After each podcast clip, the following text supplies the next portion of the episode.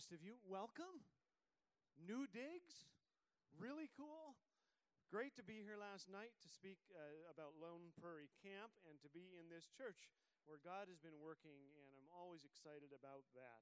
I am a, an Alberta boy, born in Three Hills, Alberta. My wife Ramona moved in next door to me in 10th grade. I made it my life Bible verse to love my neighbor as myself. And uh, she is here with me, and she's doing great.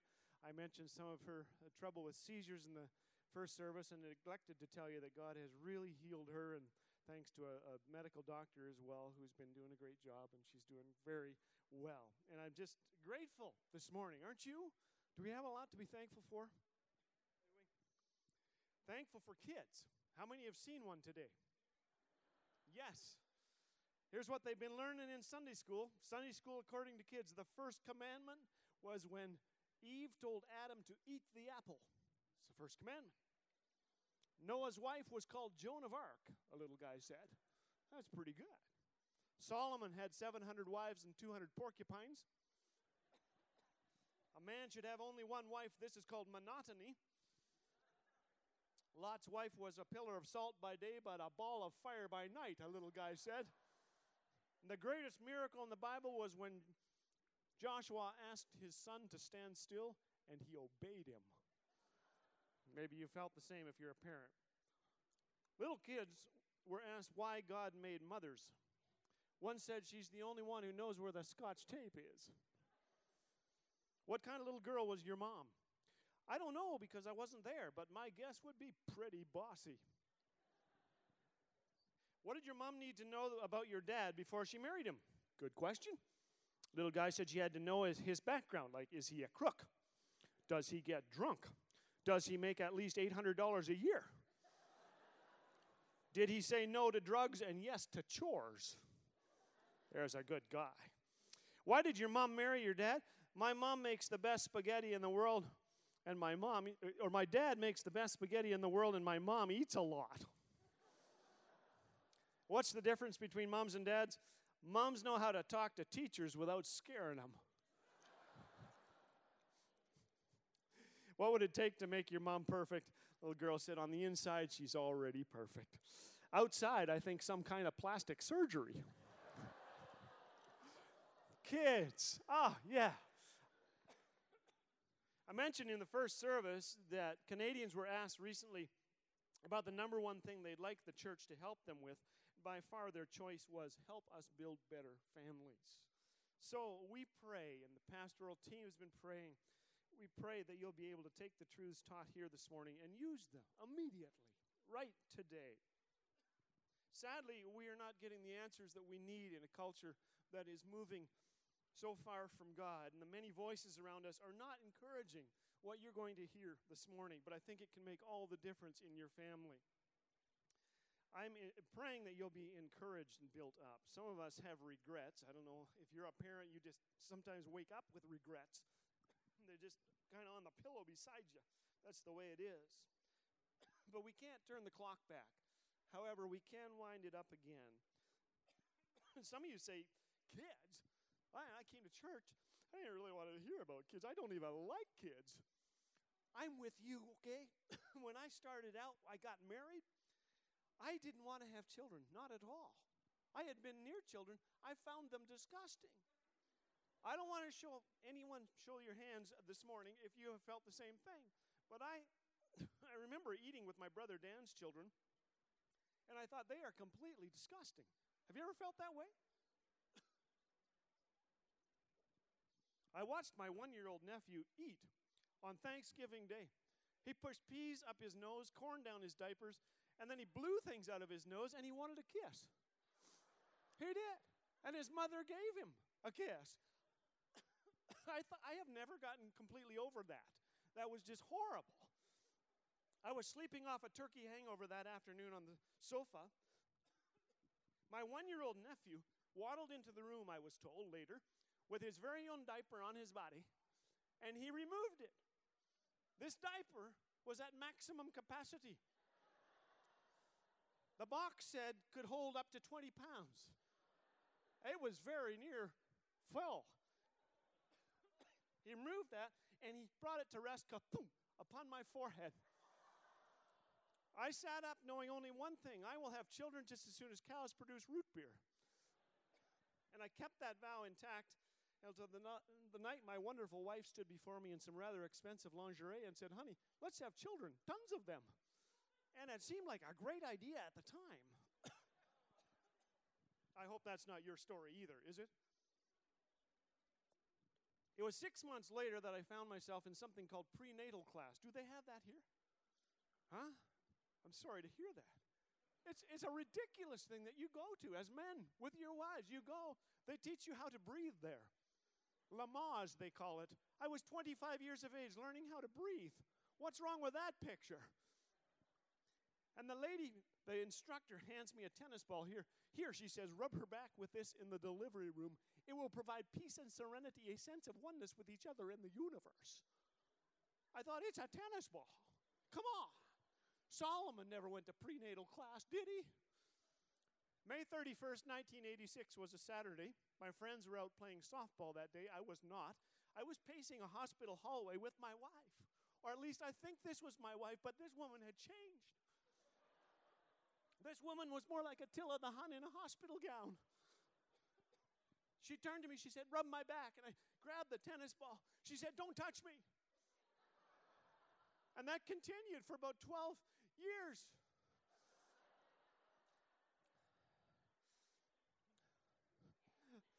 Or at least until she brought me face to face with the very first miracle I had ever witnessed my firstborn son.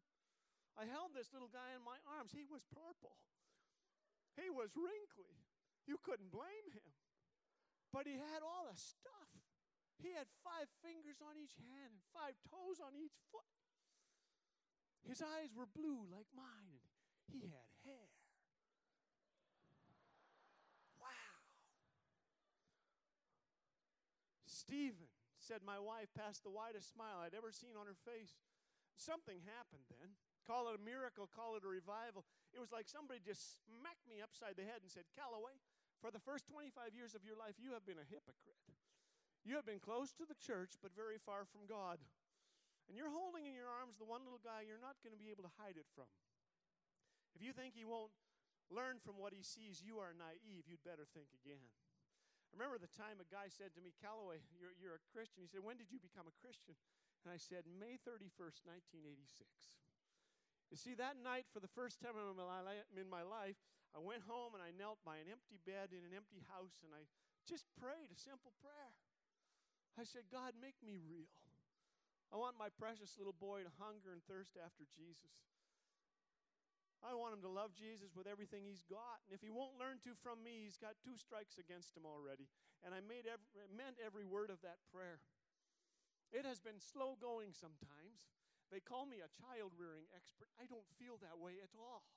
Because I'm telling you, sometimes life is crazy at our house, as you're going to experience in a few minutes. But you know, I, I remember the night I was, uh, Steve was three. I was rocking him, desperately trying to get him to sleep on the rocking chair. It was late. This little guy looks up at me and says, Dad, I want to be like you.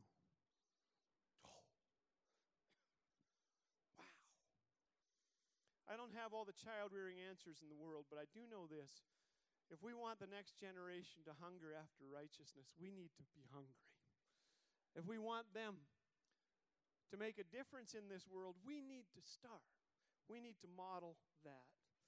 And if we want our lives to be changed forever, you younger people, you know, have children, tons of them. Just be careful with that lingerie, that is an unfair advantage. My prayer that night was a prayer of desperation to God recommitting myself to Him. And it all begins here because we realize as grandparents, too, that this job is too big for us, don't we? Two nights ago, I prayed beside the bed a little Seth, our grandboy. And I just, I, am sorry, I, I'm not that big of a wimp, I don't think, but I just, I started to cry, overwhelmed by the darkness. There, this sleeping child is. And I think of the hope that a child brings into the world it's an amazing theme of Scripture, isn't it? And it all begins here with that prayer. My favorite prayer has been help, followed by thanks, and followed by awesome.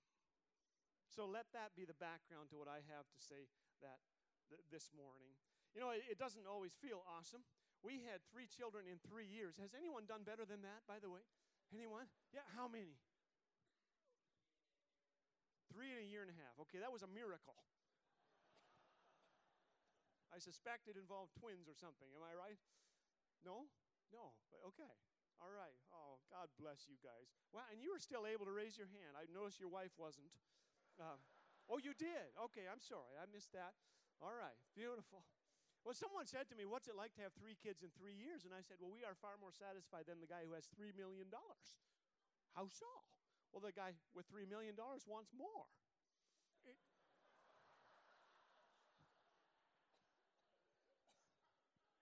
ah, we love these kids. Yeah, but you know, they, they, grow up a little bit and you send them off to school, and then, of course, they send them back because they're only two, and so you have to wait longer. and then you're finally able to allow them to go to school, and, and they come home and they say, uh, uh, You say, What did you learn today? Have you done this? What do they say? Nothing. They're learning nothing in Edmonton as well. And then they bring home the report cards. We find out they are not lying.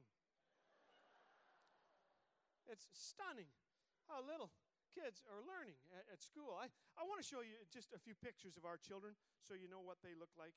Uh, here's, uh, here's our kids when they were small, uh, the three of them. Oops, there. Actually, no. Okay. Uh, but here's our son who started swine flu. I don't know if you knew that, but that's him. This is my wife driving in the winter. Yeah. But there we are on our 25th wedding anniversary. Man, that's 11 years ago. Can't believe it. I had hair at that time. Actually, a, a friend put that hair on my head. Do you know that? With Photoshop and gave me one of my wife's earrings. So there I am. I was bald as could be back then. But yeah, important that you know I am uh, I, I don't have trouble growing hair. But location is everything with hair, isn't it? It's growing in the weirdest places. I am like a struggling oil company. I have great production but poor distribution. That's the way it is. Oh, yeah. And here are our kids. Seriously, there they are when they were small. Ah, kids. Isn't it great? This morning, I want to tell you some stories and some secrets to help you bring joy and hope and God honoring habits to your life and your home. Whether you're a mom, whether you're a dad, an aunt, an uncle, a child, a student, a teen, wherever you are in life, this is for you, okay? I um, have been blown away by the response to Laugh Again radio, which started basically here in Edmonton. I mean, it started uh, in Canada, across the country, and uh, the first meeting when we got together to pray about this happened in Edmonton. The dream was born here, and God has been using it in such amazing ways. I am so thankful. I get uh, re- remarkable responses, and yet I sometimes hear from people who are cranky. Anyone here just a little bit cranky today? Huh? How many have met a cranky person? Two of you, okay. All right. Someone I met this morning just raised their hand. They're, yeah, yeah. I had a letter from a lady. She was so mad at me. She wrote me three pages fine, beautiful. I'm, I'm going to frame it. It's gorgeous. But she's a single gal, and I had told a joke about single, a, single lady who, who passed away, and she specified that at her funeral there'd be no male pallbearers. They wouldn't take me out when I was alive. I don't want them taking me out when I'm dead. And, which I thought was funny, don't you? But it's humor. It's just not easy. It's, it's people just take you. I told about a little girl named Chrissy sitting on Grandpa's knee. Grandpa, make a noise like a frog. She said, Why? She said, Because daddy said that when you croak, we can all go to Disneyland.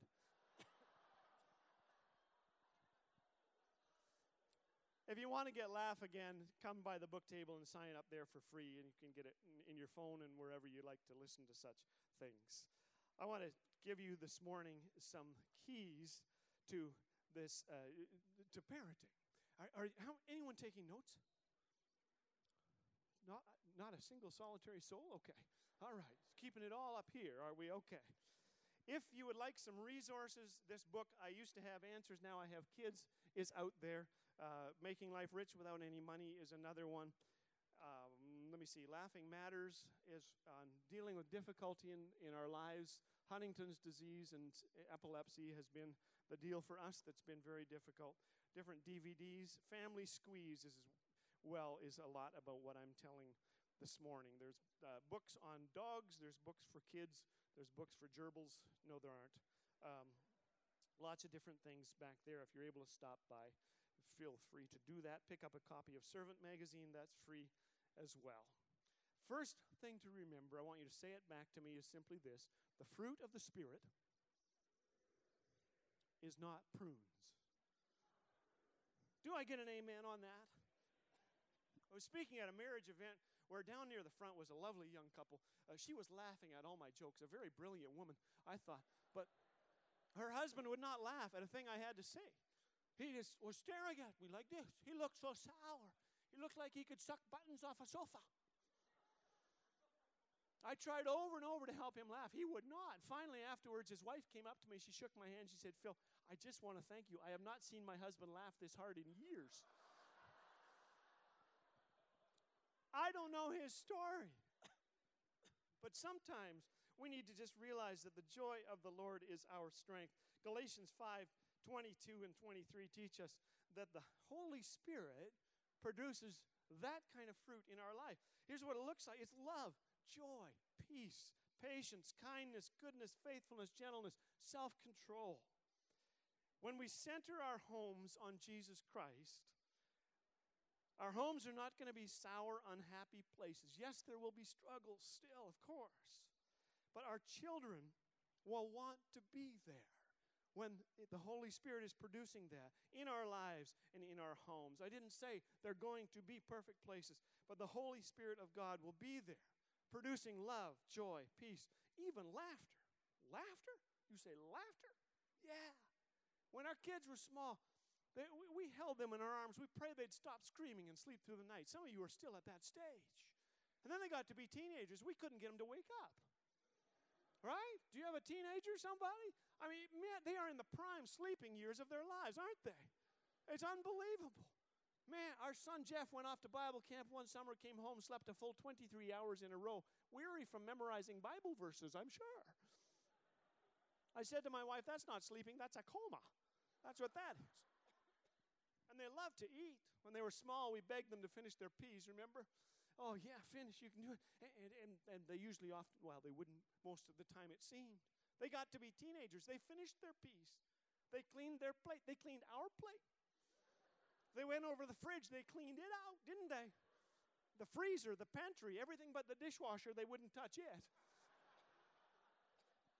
And then they look at the dog dish and go, How bad can that be?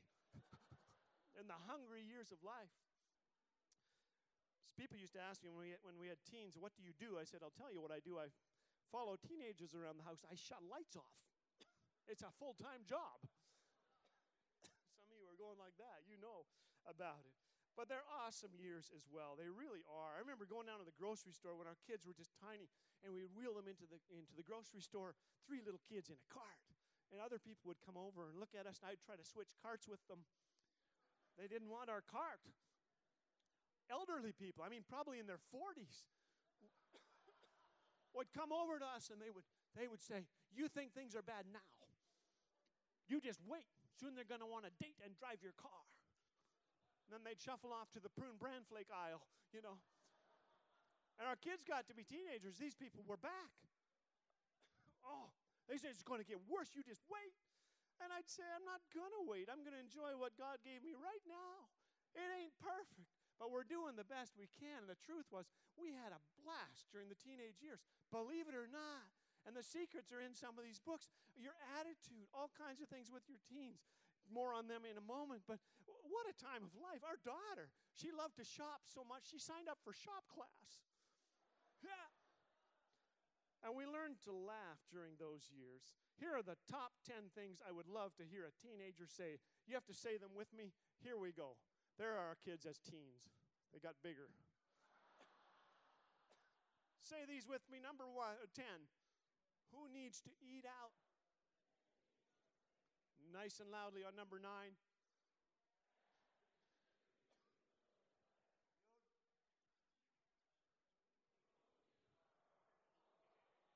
happens all the time to you, doesn't it? Number seven. Uh huh. Yeah, number six.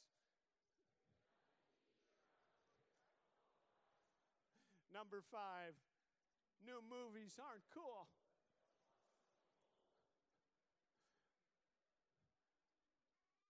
Whoop, number four.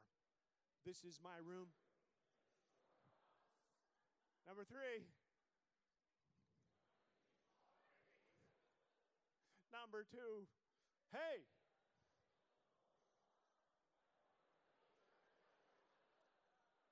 How many hear these things routinely at your house? Yeah? And the number one thing I'd love to hear whoa, it's 10 p.m. I better go to bed. Ah, our children need to see our joy. They do. That doesn't mean that we're grinning all the time. It means that we are looking for God at work, even in the tough times. Well, I don't know what helps you laugh. My wife's hair dryer sometimes helps me laugh. Warning label on the side not to be used while sleeping or in the shower. On a stroller, please, re- please remove infant before folding for storage. Yeah, we got to laugh. Joy is one of the great themes all through the Bible. Soak yourself in the book of Philippians as a family. You will discover that the joy of the Lord is our strength, and it comes along in the most difficult of times. Here's an acronym for teens. Ready? Here we go. Many taking notes once again. Well, yeah, I like this. Kissed my teenager in public, huh? Try laughter. Life gets deadly serious for a teen. Each zit is leprosy. Each magazine cover mocks them with what they'll never be. They're wondering whose rules to adopt, whose lifestyle to, to, to respect, and who on earth kidnapped their body and began ex- performing experiments on it. Everything is changing. Wholesome laughter is a testimony to our kids that it's going to be okay. God is bigger. He's bigger than, than even this next exam, this next rela- relational hiccup, this next bout with acne. Go ahead and laugh.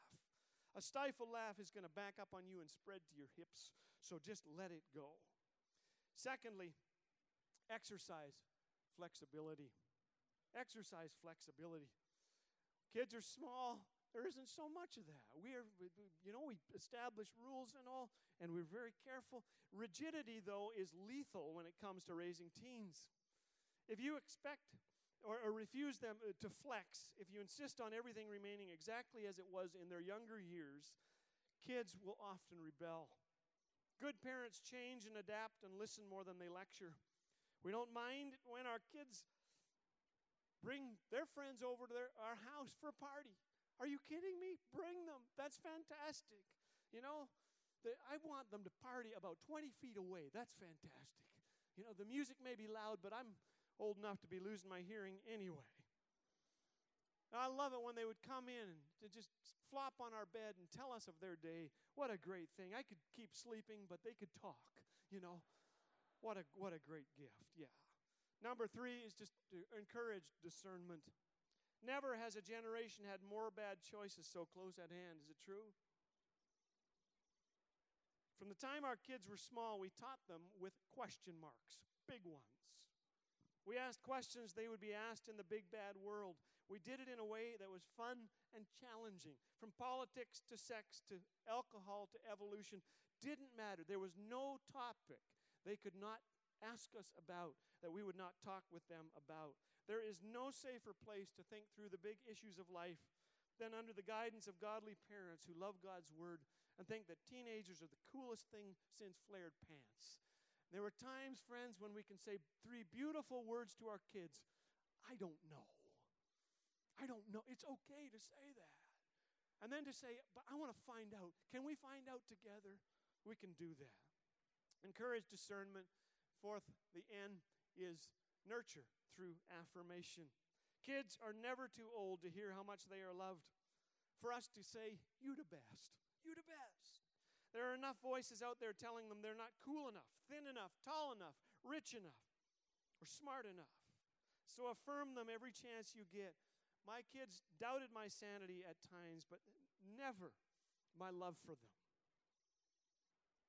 You know, uh, sprinkled throughout the diaries of the famous atheist Madalyn Murray O'Hair, who passed away years ago, uh, throughout her diary, over and over, are these words Please, won't somebody somewhere love me? We all want to be loved. It's an amazing thing to be loved by a holy God, our Father. But when mom and dad love us, there, there's just about nothing you can't face knowing that God and my parents love me. You never get too old to hear that. The S is to stay connected. Stay connected. Do whatever it takes to keep the lines of communication open through the years. This is going to mean asking forgiveness. We need to do that. It might e- even mean vacationing, perhaps. Come with us in February. We got, uh, we're, we're leaving on a Laugh Again cruise, suffering for the Lord up in Nunavut. No, no, we're in the Caribbean, actually. I have yet to meet someone in a nursing home who ever regretted investing in memories. One of the rules that we have had through the years is that if you come over to our house, our kids' friends all knew this, then you just take your cell phone and you put it in a little box. We don't have the cell phone at lunchtime. We don't have it during meals. We do something, it's called talking. You know, it's FaceTime, it's actual FaceTime. Somebody's face is right there in front of you without anything. You can reach out and grab them if you need to. We talk. Billy Crystal, the great theologian, said this. Listen to this. This is so cool. Make a rule. I think you get to an age where you can say these things. Make a rule no one can use an iPad or smartphone at the dinner table. Don't be one of those families who don't talk in restaurants. You've met them, haven't you? You've seen them. They don't talk in restaurants because all the kids and parents are using a device of some kind. It's a sad sight. No one is talking, no one is smiling, there's no interaction at all. The kids text mom what they want to eat so she can email the waiter. Giving your kid a smartphone, Billy says, is just a way to avoid being an interested parent. It's another form of pacifier. We have become a country of angry birds playing zombies who are addicted to this computer, phone, camera, butler in our hands. We have the Callaway rule in restaurants. When we're out on tour, everybody knows it. Who's part of the tour? It's the rule. You put your cell phone in the middle of the table, and the first one to pick theirs up pays for the meal. Works every time. I encourage you to do it. How many will do this from now on? Yes, beautiful. You'll love it. Here's the deal kids from families who eat together just two times a week or more, just two times a week, are dramatically different from those who don't. There's a huge study done on this. There, uh, there's a dramatic improvement in every single area of their lives, measurable area. There is less drug use, alcoholism, teen pregnancy. They do better in school, in marriage, in their jobs.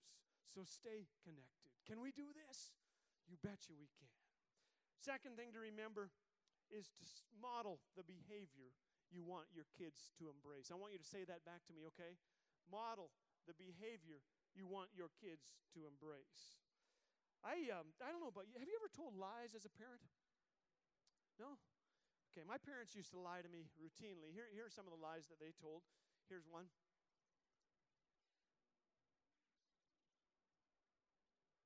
Point it that way. That's better. Keep doing that and your face will stay that way. Have you ever heard that one? Huh? Yeah? Look at that little kid. Man. Santa only visits good little kids. Do you hear that one? Uh huh. We sent Rover to live at a big farm where he can run free. No, you didn't. No, you didn't. No one's going to notice that zit. Tell that to our teenagers. Mommy and daddy are having a nap. Okay, all right. Mm-hmm. The neighbor's, neighbor's baby sure is beautiful. He is not. I have seen the neighbor's baby. He's not beautiful. well, time flies and our kids grow up. It is startling how fast this happens. Suddenly, here's our family. They are a little bigger. Over on the right is Rachel, who, when she was 16 years of age, hung a Bible verse on her bedroom door Psalm 56 1. Have mercy on me, O God, for men hotly pursue me. That's Rachel. And Jeffrey in the striped shirt, he came home one day. He said to my wife, he said, Mom, he said, I, I want to get married, but I want to bring home three girls. You have to guess which one it is. What?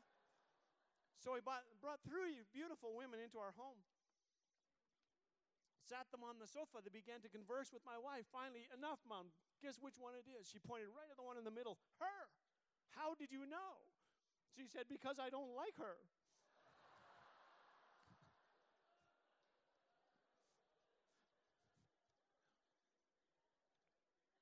That's not true. We like this girl very much. But I'll tell you, you have to adapt as things are constantly changing. Suddenly, we find ourselves, we're going over to their house and doing things they used to do at our house. It's a wonderful thing. We turn lights on, just walk all over the house, turning lights on. You know, they'll shut them off. They're paying for the electricity now.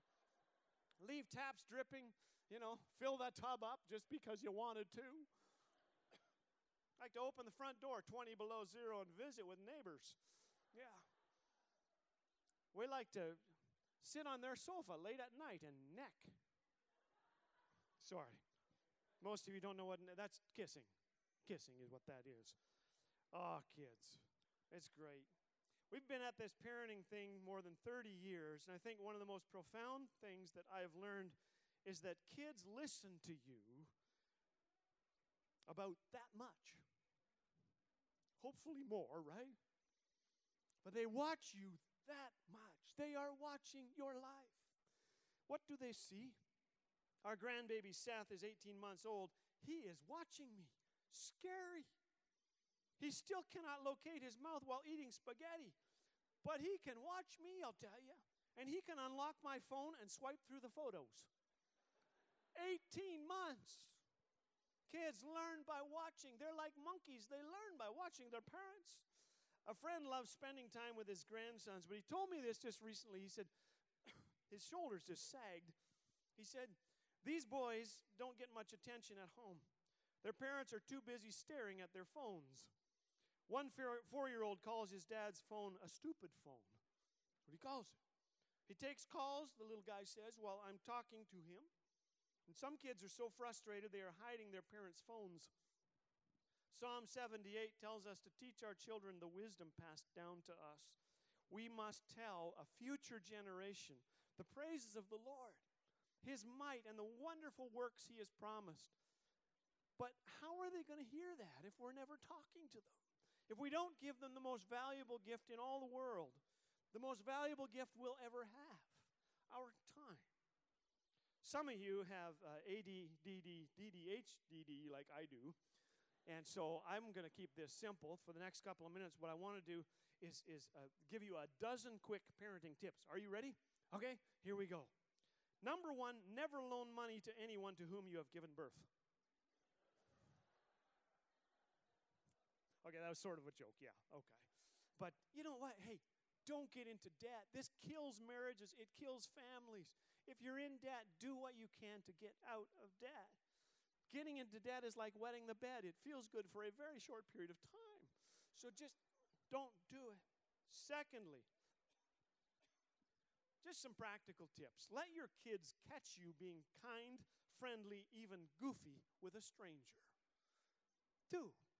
Are you that way? And all of us aren't this gregarious personality. I know that. But sometimes do. And all of us can smile to a stranger, to the person at the gas station, the grocery store. I bought ice cream and milk at the grocery store recently, and uh, my daughter was with me. Uh, I said to the lady at checkout, uh, I'm lactose intolerant. Are these good choices? that lady started to laugh, and you know what? She leaned over, she said to me, uh, after seven hours on my feet, man, I needed that. Our kids need to see us spreading a little joy and cheer. Thirdly, say sorry. Say sorry to your children. Yes. Do. If I had a dollar for each time my kids heard me say sorry, we could all go out to lunch together today and, and I, I could order water. Uh, but I learned to say sorry. I am sorry. I was wrong. I am still saying this sometimes to my kids because all of us are in process. Number four, is to model gratitude. Model gratitude. I, I, has anyone complained? I mentioned this in the first service. Complain. Some of us do. Here are some of my favorite uh, th- these are just great. These are actual complaints. The string on my tea bag fell into the water. Say, oh. I mean, come on. Th- that is tough. Isn't that tough? Oh, you feel for this person? My seedless watermelon has a seed in it. When I eat my potato chips, I can't hear the TV. My electric toothbrush died. Now I have to move my arm. Oh. We have so much to be grateful for this morning, don't we? Do you? Yell something out over here, something you're grateful for.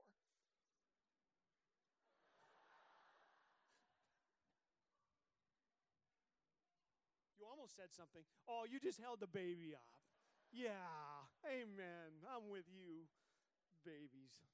Cool. Someone over here. Living in Canada. We are so blessed, aren't we? We travel the world, and I tell you, uh, yeah, pray for our, our great country. Someone else. Rain? Sorry.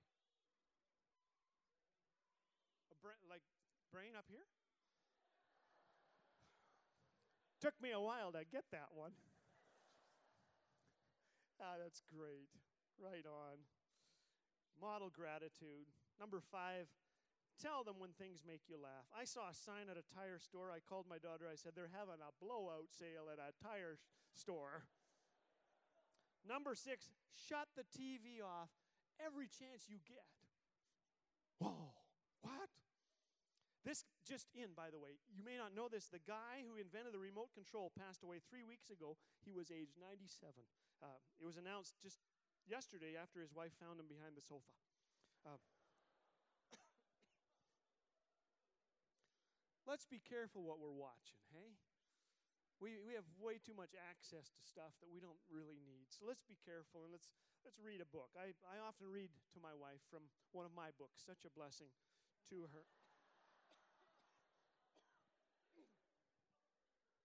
Number seven, remember that the kids are not in charge. Do I get an amen here?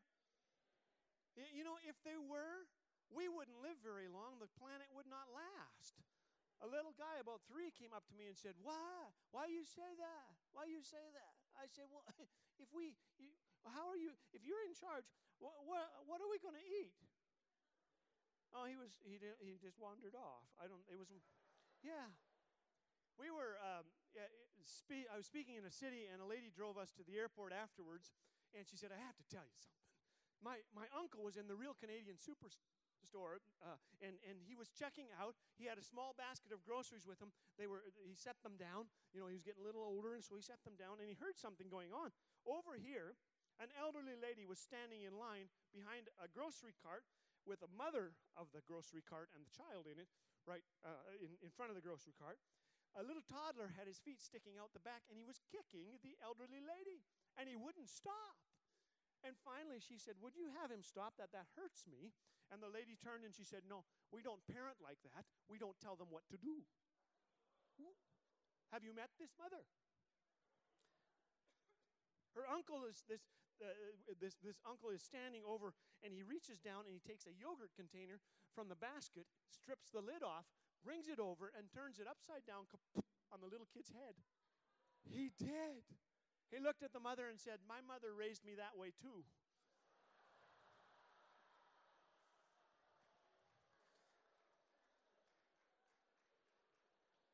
There's probably a lawsuit going on now. One nurse in oncology, or, or in, in Ontario, uh, she told me they have a term for this in hospitals. It's CIC. I said, What's that? She said, You were talking about the kids not being in charge, but when they come into hospitals, they can take over. And so we have a term, and it's CIC, it's child in charge on Unit 3. Wow. Kids are organized, they're unionized. They have one thing in mind getting you off the planet. It ain't going to happen. We were here first. Ladies, I want you to say, I'm the mom. Yes, dads, I'm the dad. Don't make me come in there. It's impossible to truly love our children without setting boundaries and enforcing them without showing them that there are consequences. Number eight, your children don't always need to watch movies while you drive. Sometimes allow them to be bored in their brains, right? It's okay. I learned most of what I know now because I was bored and I wanted to find stuff out. Brain cells grow this way.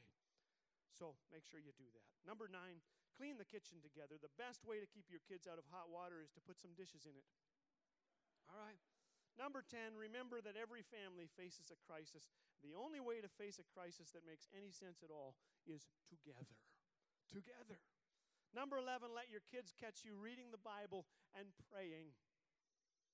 Amen. Every day, are we in the Word? Are we in prayer? Because we need it. And we are changed, our homes are changed when that is our default. Number 12, you can't be a real parent and never experience regret. So remember something God says, I forgive you. I forgive you. And so forgive yourself unless your standards are higher than God's. When our kids were small, the thought hit me when was the last time my kids saw me on my knees? And I began to pray for them every single day. I wrote this book, I used to have answers, now I have kids, and was amazed to discover when someone pointed me out in a letter, just told me, Do you realize that prayer is a part of every single one of those stories? They're goofy stories with a spiritual application, 43 of them, but I had no idea because I just knew all along I needed to go to God or I was toast. Yes, the book shows how to, how to teach them about money and sex and a lot of other stuff that my parents didn't have. But I realized, sorry about that. I don't know where that came from. It's the ADHD kicking in. I realized in writing that my default position was prayer. And that came from my mother's life. When I was just a little kid, I realized that my mother was severely depressed. And I didn't know that because no one used the term back then. I just knew that she was very sick and very sad. So I went in each day to her bedroom. I was four and did whatever it took to make her laugh. And then she got up and she went and made breakfast or whatever meal was needed. And that was my first paying gig. But I also began to notice that my mother was being filled with joy because of the time that she spent on her knees praying, the time that she spent in the Bible. You know, uh, my first, the first time I heard my mother praying, for me specifically, I, I heard her say, Dear God, thank you, he's in bed. You know. but she prayed for me. She disciplined me. She lived a life that left me without excuse. My mother lived so the preacher wouldn't have to lie at her funeral. How thankful I am. Model the behavior we want our kids to embrace. Thirdly, I want you to remember that even if you win the rat race, you are still a rat. Right? Suddenly, we've got all these grandkids. I got to show you a couple pictures of them. There they are.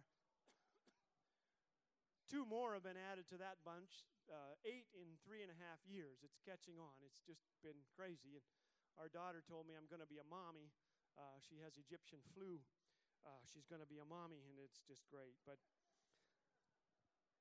we love these kids, and yet, you know, I got to tell you, I hold those little children in my arms sometimes, and I say, God, is there hope? Is there hope? Do you do this? To do those with the little babies that you have? Do you bring them before God? Do you commit them to Him every single day? I think as we get older, we pray so much more because so much is out of our control. So much is grandkids. I love being a grandpa. Here's basically my job description it's to carry gummy bears. Yeah, cool. 100% all natural organic gummy bears, of course. Model goofiness, model godliness. That's about it. Also, when you're tired, just set the child down and try to remember where. That's, that's a good idea. The only downside of this whole thing is that I suddenly realized I'm sleeping with a grandma.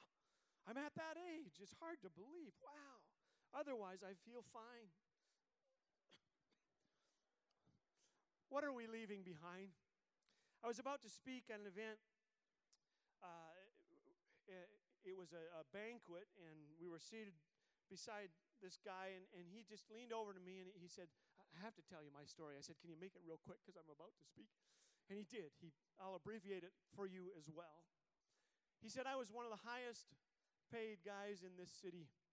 There was nothing you could name that I could not have. But not everything was well. He said, I wasn't feeling great. I went to the doctor and he did some tests and called me right back, said, You need to come. And so he did, and he was ushered into the doctor's office very quickly. The doctor said, Sir, I hate to be the one to tell you this, but you have inoperable cancer. I can't believe you could live more than two, three months. He was absolutely in shock. The doctor said, You need to get things in order. He left there stunned, climbed into his Mercedes, and he, he drove around the city. He didn't know where to go. He knew the last place I want to go right now is home. My wife hasn't been able to stand me for years. I have been such a jerk. I have just cared about money, nothing else. Can't go to my kids. They don't really want to talk to me, and I don't even know my grandchildren's names. He drove around, thought maybe I'll go to the bar, but then he didn't want to do that, and so he went home, and his wife's car was in the drive, and he went in and he tried to avoid her, and she looked and she said, What? He couldn't hide the fact that he'd been crying for about an hour. He told her exactly what had happened, and she began to cry. And he told her, I've been such a lousy husband. I am so sorry. He said, Do you think she said, Maybe, I don't know. He picked up the phone, he called his eldest child, and one by one, he told his four children about the diagnosis and asked their forgiveness. Each one of them said, Dad, I forgive you. He said, Do you think you, you could, could, could we do something? Let's take all the kids and the grandkids to Mexico for a week. And they did. He said, It was the best week of my life. We stayed at a beautiful spot. He said, I couldn't hardly sit down because my rear end was so sore from some tests. But he said, it was absolutely fantastic. I got back. I went to see the doctor. They ushered me in once again very quickly. This time the doctor was standing and he said, Sir, I don't know how to tell you this, but we got the files mixed up. He said, You're healthy as a horse.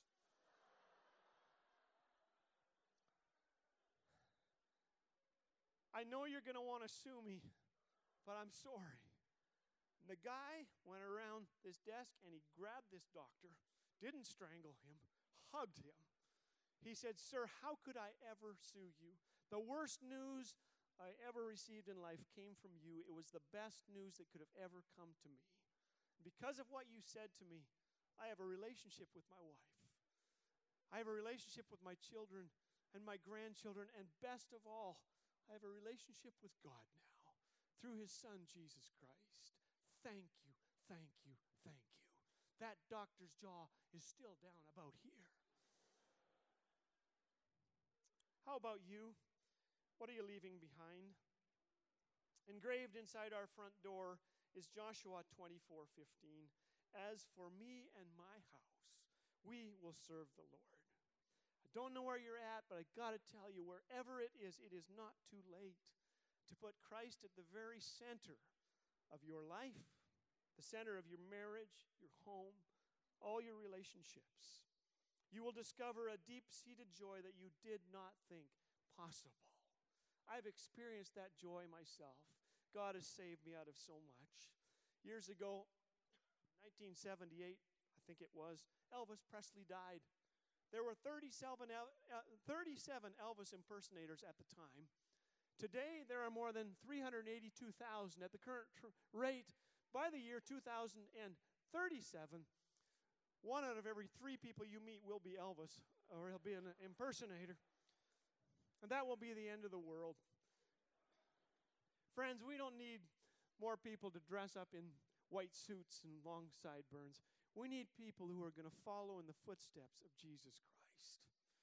Those are the kind of moms, those are the kind of dads and grandpas and grandmas that are going to leave a legacy of hope. Amen. You guys come. Years ago, when Stephen, our son, was five, we were going past the graveyard. He pointed out the window. There was a hole dug in the ground, a pile of dirt beside it. He said, Dad, look, one got out. the more I laughed at his words, the more I hung on to them. The more I hung on to them, the more I thought about them, because that is our ultimate reason for joy and our reason for hope in our families this morning is that one got out. Jesus Christ is risen. He's the one who's going to give you strength. And all that you need to walk with Him in your relationships. God bless you. Philippians 1 9 and 10 is my prayer for you. It just says this, and this is my prayer for you that your love would abound more and more in knowledge and depth of insight, so that you may be able to discern what is best and may be pure and blameless until the day of Jesus Christ.